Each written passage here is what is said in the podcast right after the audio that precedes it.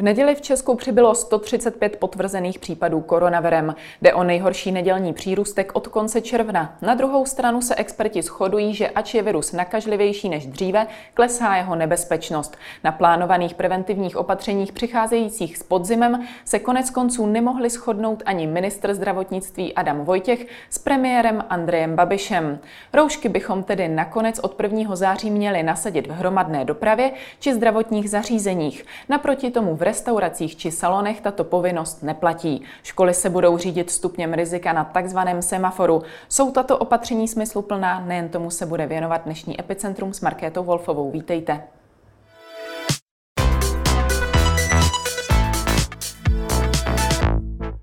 Ve spojení jsem s epidemiologem Jiřím Beranem. Hezký den.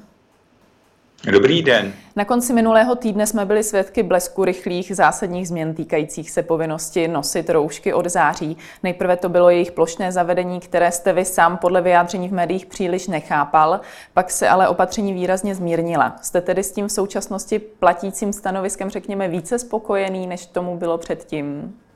Určitě jsem daleko více spokojen, protože si myslím, že to prvotní rozhodnutí, které vycházelo z tlaku, řekněme, poradců epidemiologů, nemělo žádný, řekněme, racionální základ, protože když se podíváme na čísla, která jsou k dispozici a já je neustále opakuji, tak během onemocnění prvních deseti tisíc osob nám zemřelo 330 osob a během následujících deseti dalších deseti tisíc osob jich zemřelo pouze 67, čili byl to pětinásobný pokles a ten pětinásobný pokles je především kvůli tomu, že se o pacienty velmi dobře starají lékaři v nemocnicích, ale také kvůli tomu, že všichni občané u nás v republice alespoň v nějaké míře dodržují nějaké z těch základních opatření, mezi které patří umývat si ruce mídlem, tam, kde je potřeba nosit roušku,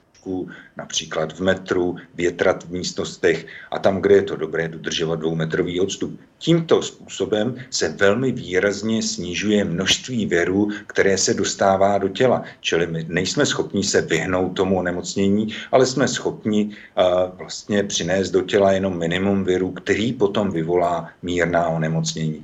A z tohoto pohledu se mi zdá, že ta opatření tak, jak byla potom dohodnuta s panem premiérem, jsou velmi racionální a velmi dobrá. Hmm. Ono, řada expertů se také shoduje na tom, že ten koronavirus mutuje, že je sice více nakažlivý, ale je o to méně nebezpečnější. To by asi na tom vývoji čísel mohlo taky hrát velkou roli. Po... Určitě to hraje velkou roli. Já bych si jenom myslel, vzhledem k tomu, že jsem se díval na to, jaké jsou změny v genomu toho viru, tak tam prostě k zásadním jeho změnám nedochází. Ale je tady jedna klíčová vlastnost, která se změnila, řekněme, za toho půl roku, a to znamená, že inkubační doba se nám velmi dobře, velmi zkrátila. E, inkubační doba je doba od vniknutí původce do organismu eh, do doby, než se projeví první příznak. A ta byla dříve skoro 14 dnů. A v současnosti, řekněme, ta nejčastější, nejběžnější je od 3 do 5 dnů, čili těch onemocnění eh, tím pádem musí být podstatně více, ale samozřejmě tím, že je velmi krátká inkubační doba, takže vy ve chvíli, kdy se setkáváte s někým, kdo je infikován, tak se s ním setkáte třeba s jednou, protože on je takto infekční jenom tři dny a ne 14 dnů a vy ho nepotkáte už třeba po druhé. Čili i tohleto hraje velkou roli. Zkracuje se ta inkubační doba a já doufám, že do budoucna to bude mít také vliv na zkrácení, ještě další krácení karantény. Ono nyní se to plánuje tedy na těch 10 dní. Vy už jste se několikrát vyjadřoval, že byste byl i pro to zkrácení na 5 dní, ale potom s tím uh, závěrečným testem těch 5 dní tedy po, považujete za ideální číslo. Ono to totiž v tuto chvíli působí až skoro odvážně, když jsme byli zvyklí tak, na tu dvoutýdenní karanténu. Určitě, určitě to působí odvážně. Na druhou stranu si musíme uvědomit, že s podzimem bude přicházet více akutních respiračních virových onemocnění jiných, než jsou způsobeny koronavirem a tím pádem nám může zůstávat, řekněme, v karanténě daleko víc osob. A teď si představte, já už ve svém okolí mám některé příklady, kdy ti lidé za léto zůstali třikrát doma v karanténě karanténě. Hmm. Když si to představíte a představíte si, že bude milion lidí v karanténě opakovaně a jestli v té karanténě bude pět nebo deset dnů, tak to má zásadní vliv i pro ekonomiku. Hmm. Čili já si osobně myslím, že je ekonomičtější jít na tu kratší dobu, kdy mám jistotu, že ten člověk, jestliže má být pozitivní pro virus, tak pozitivní je a pokud není, by neměl být pozitivní pro virus, tak pozitivní nebude. Čili otestovat ho pátý den, okamžitě mu dát k dispozici výsledek a on potom může jít samozřejmě buď do práce nebo pokračuje v té, v té domácí izolaci. Hmm, hodně se teda tady bavíme o té podzimní situaci spojené tedy s těmi dalšími respiračními onemocněními. Nakolik může objektivně komplikovat třeba právě to nakopení té chřipky, toho koronaviru, tu situaci, ať už co se týká kapacity testovacích míst nebo třeba z hlediska té imunity jedince? Tak já to vezmu tak, jak jste se na to dotazovala, čili z hlediska kapacity si myslím, že určitě bude docházet k tomu, že ta kapacita jednotlivých míst odběrových a vyšetřování bude napjatá, bude potřeba, řekněme, každý den kolem 10 tisíc testů, to určitě musíme nějakým způsobem očekávat. Na druhou stranu prostě ta, eh, eh, ta sezóna akutních respiračních virových onemocnění eh, je relativně stála a my víme, že začíná, řekněme, na konci září a pokračuje v říjnu výskytem takzvaných rinovirů. To jsou ty rýmy, které všichni z nás alespoň jednou jsme prodělali. Pak eh, se objevují adenoviry. Ty adenoviry způsobují takové mírné bolesti v nosohltanu, někdy i kašel. Poté se objevují respirační synciciální viry, které končí někdy okolo poloviny prosince a přibližně v polovině prosince se objevují skutečné chřipkové viry. Přičemž ty RS viry, respirační synciciální viry a ty, a ty chřipkové viry jsou viry, které mohou způsobit, řekněme, těžší formy akutních respiračních onemocnění. A samozřejmě my musíme také vzít v potaz to, že zároveň u jednoho člověka na stejné tkání neprobíhá věrová infekce dvakrát. To znamená, že pokud onemocníte chřipkou, tak dochází k uvolnění určitých působků interferonů, které zabrání tomu, aby tam vznikla duální infekce jiným virem.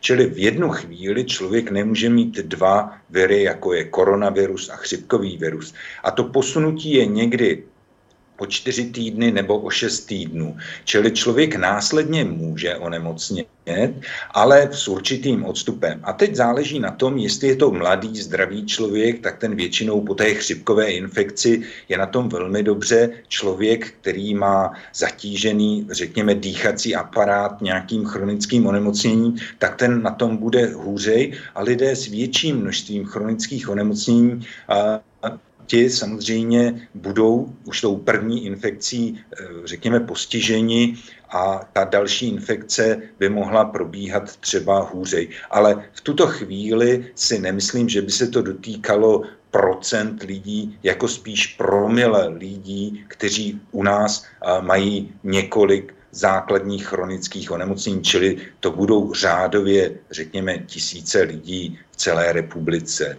Takže se dá říct, že to hlavní riziko nebo ta obava je hlavně z té kapacity těch testovacích míst, aby vlastně na ten podzim vystačila. Ono podobnou obavu v našem pořadu vyjádřil šéf Motolské nemocnice Miloslav Ludvík. Z téhle logiky by ale to vypadalo, že nošení těch roušek je dobrým preventivním řešením právě proto, aby se nemuselo tolik testovat.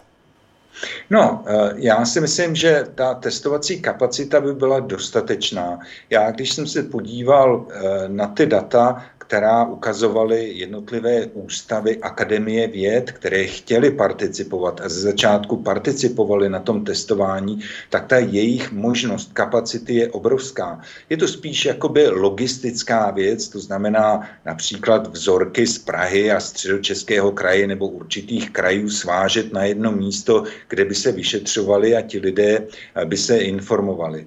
A pokud jde o ty roušky, jestli roušky zabrání tomu, abychom více testovali, no tak eh, samozřejmě pokud bude tady ve vyšší míře větší množství akutních respiračních infekcí, tak ty roušky sníží možnost toho přenosu a samozřejmě tedy tím i toho testování.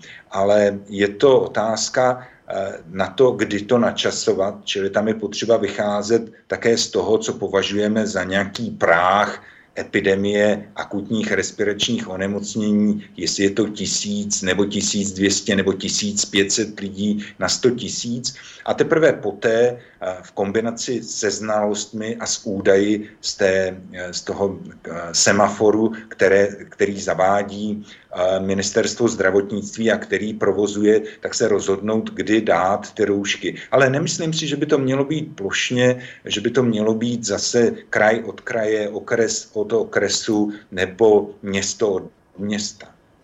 Často se také řeší, že číslo infikovaných nelze zaměňovat s nemocnými, protože poslední dobou velká část potvrzených infikovaných nemá ty skutečné příznaky.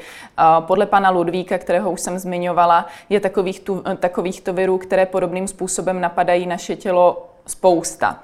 Pochopitelně koronavirus byl na jaře novinkou, nyní už vidíme, že si na něho budeme muset eh, časem zvyknout. Eh, kde je ten zásadní okamžik, abychom na COVID mohli nahlížet právě jako na ten zbytek viru? Tak já si myslím, že to bylo letošní léto, protože letošní léto právě v těch údajích, které jsem vám říkal o smrtnosti, tak nám ukázalo skutečný dopad tohoto viru. My potřebujeme, aby ten virus se nějakým způsobem šířil v populaci, tak jak se to stalo například e, na tom Karvinsku, kdy hmm. se nakonec zjistilo, že více jak polovina lidí nemá vůbec žádné příznaky, dalších 35% má tak mírné příznaky, že jim nevěnuje vůbec žádnou pozornost a teprve e, zbytek má částečně vyjádřené příznaky a přibližně 1,8% lidí je pro to onemocnění hospitalizováno. Čili eh, my jsme v létě poznali, že tedy to onemocnění může mít různé formy a že tou nejčastější formou onemocnění je bezpříznakový průběh.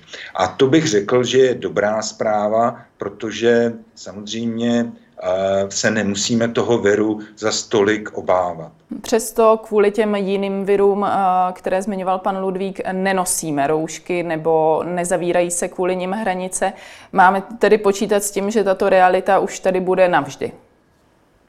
Tak já si myslím, že já jsem spíš takový liberálnější člověk, čili já bych nejraději hranice nezavíral. Na druhou stranu prostě my se nemůžeme divit sousedům, pokud třeba počty nemocných nebo počty infikovaných, abych to řekl úplně přesně, u nás budou stoupat a, a oni nebudou souhlasit s tím, abychom tam cestovali bez nějakého testu. Na druhou stranu prostě je to taková realita, že ta onemocnění se bude dál šířit v populaci a pro nás to nejsměrodatnější je to, aby se nám dramaticky nezvyšovaly počty hospitalizovaných lidí, počty hospitalizovaných lidí na jednotkách intenzivní péče, kteří vyžadují plicní ventilaci a pak, aby se dramaticky nezvyšovaly počty zemřelých. A to si myslím, že se v tuto chvíli dá nějakým způsobem monitorovat, monitoruje se to a ta situace se v těchto základních ukazatelích nějak nemění. A je potřeba ji neustále vyhodnocovat.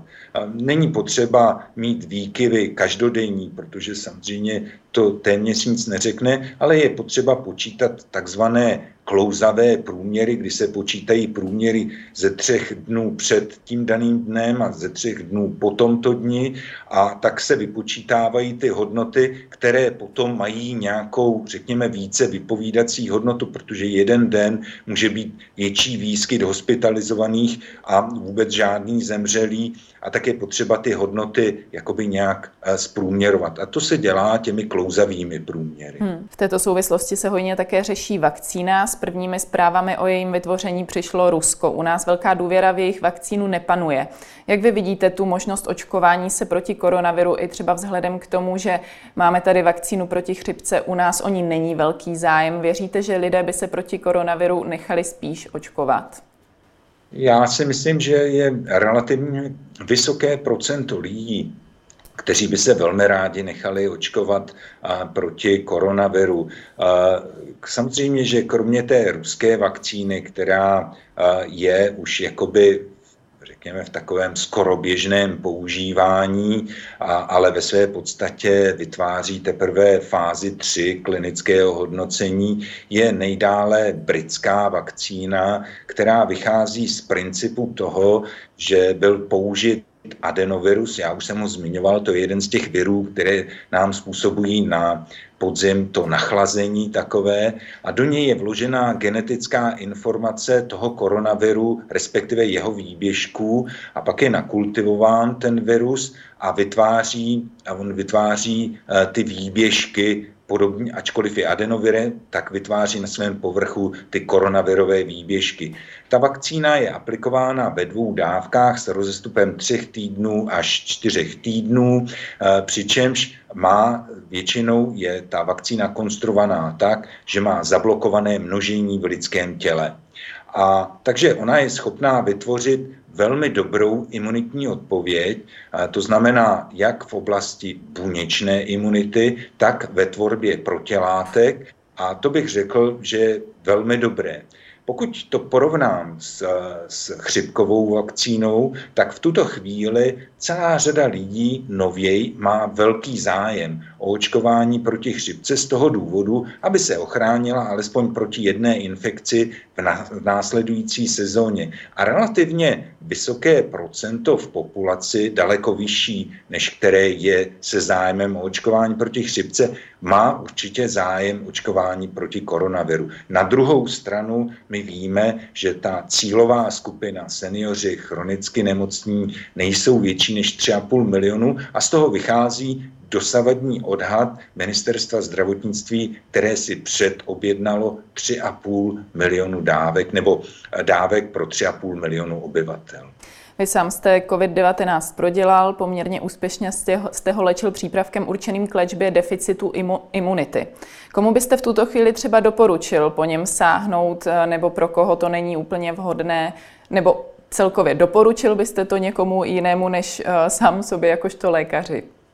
Tak eh, určitě. On to především je preparát, který se nepoužívá už ani tolik k léčbě, ehm, řekněme, poruch imunity, ale je to lék, který se používá eh, k léčbě určitých virových infekcí, ať už jsou to herpetické infekce nebo akutní respirační virové infekce.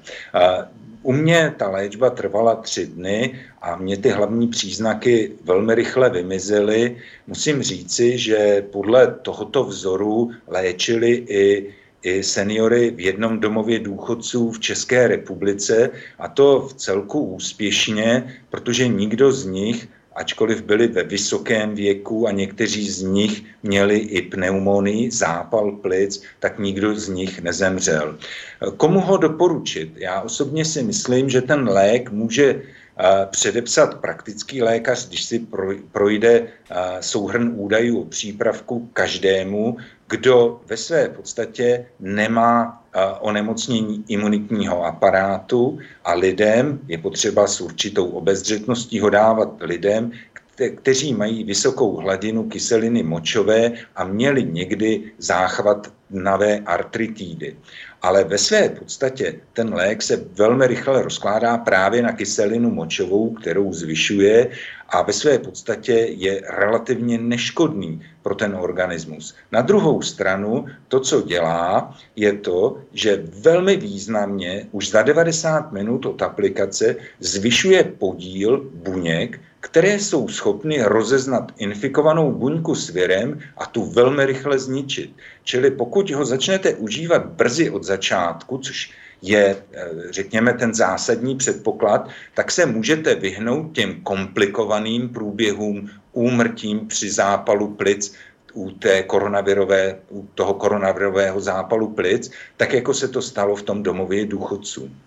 Pak jsou tedy také mnohdy odlišné názory na ty, kteří koronavirus prodělali a s tím spojenou imunitou těchto jedinců. Někdy se hovoří o protilátkách zhruba na rok, jindy zase o tom, že záleží na tom, jak silné byly u jedince příznaky.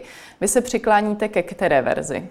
Tak já vycházím z vědeckých dat a ta už byla publikována, čili mohu každému doporučit, aby si uh, přečetl výsledky uh, studie, kterou provedl prestižní Karolinská institut ve Švédsku, který sledoval osoby Eh, které prodělali eh, koronavirovou infekci s nějakým mírným příznaky, dále osoby z jejich okolí, kteří neměli vůbec žádné příznaky a zjistili, že v oblasti buněčné imunity a buněčné paměti ta imunita je velmi dobrá. Když porovnali buněčnou paměť u těchto lidí s buněčnou pamětí osob, které prodělali koronavirus číslo jedna před deseti lety, tak zjistili, že je identická. Co to znamená? Znamená to, že ti lidé by měli být chráněni minimálně 10 let, tak jako jsou doposud chráněni lidé s koronavirem číslo jedna.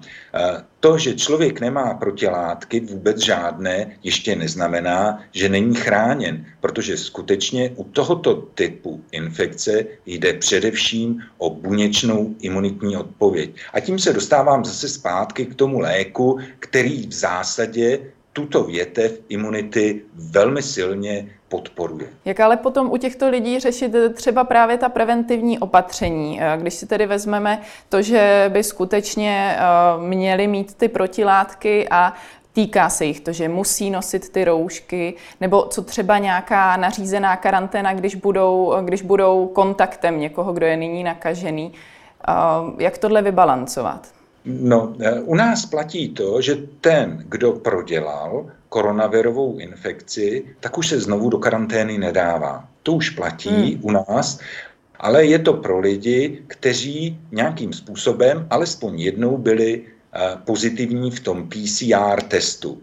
To znamená, on byl pozitivní v PCR testu, prodělal, je v kontaktu s někým, kdo znovu byl nemocný ale jako kontakt už nemusí zpátky do karantény takový člověk. A takže já osobně bych každému doporučoval, protože i když a třeba váš imunitní systém zareaguje jenom pomocí buněk a nevytvoří žádné protilátky, ve chvíli, kdy budete mít průkaz toho, že jste jednou měli v sobě koronavirový infekt, koronavirovou infekci, koronavirus, prokázaný v PCR reakci, tak se dá na ve vysokém procentu očekávat, že budete dlouhodobě chráněni vůči opakované infekci. Přesto vidíte u těchto lidí stále jako dobré řešení držet se těch roušek tam, kde se jich drží i ostatní. Určitě. Já si myslím, že, že je potřeba, aby všichni lidé u nás dodržovali ta základní opatření, která jsem samozřejmě zmínil. Pravdou je to, že ten, kdo prodělal tu infekci, tak ve své podstatě roušku nosit nemusí. Ale na ně se vůbec nemyslí v tuto chvíli a neexistují, ačkoliv tady onemocnělo už 20 tisíc lidí, tak pro ně neexistuje žádná výjimka z ministerstva zdravotnictví. Takže když ke mně přijde někdo do ordinace po prvním devátý, tak já budu muset mít roušku, ačkoliv všichni mý pacienti vědí, že jsem to prodělal, že je nakaz nakazit nemůžu a oni nemůžou nakazit mě. Hmm. Ve spojitosti s plošnými opatřeními přichází nyní ministrině práce a sociálních věcí Jana Maláčová z ČSSD s návrhem na 6-tisícový příspěvek pro důchodce, kterému říká rouškovné. Má se jednat o plošný přídavek e, zdůvodňovaný právě stresem a izolací. Vy jako lékař vnímáte tento příspěvek jak? Já ho vnímám pozitivně. Já vnímám pozitivně každé peníze, které přijdou k našim seniorům. Vezměme si, že lidé, kterým je dneska 65 a více let, v době, kdy tady byla sametová revoluce, tak jim bylo nějakých 35 let, čili oni pracovali pro tuto republiku. Samozřejmě i ti starší pracovali pro tuto republiku. Já si nedovedu představit, já, kdyby existovala možnost, já bych samozřejmě seniorům, našim seniorům přidal daleko víc, ale to jsou možnosti rozpočtu, čili já s tím souhlasím, je jedno, jestli to nazveme rouškovné nebo jakkoliv jinak. Určitě jakákoliv částka pro naše seniory je výborná. To byl Jiří Beran, díky za vaše odpovědi. Děkuji vám moc za pozvání a nashledanou. A to už je pro dnešek z Epicentra vše. Nezapomeňte nás sledovat zase zítra od 15. hodiny. Na viděnou.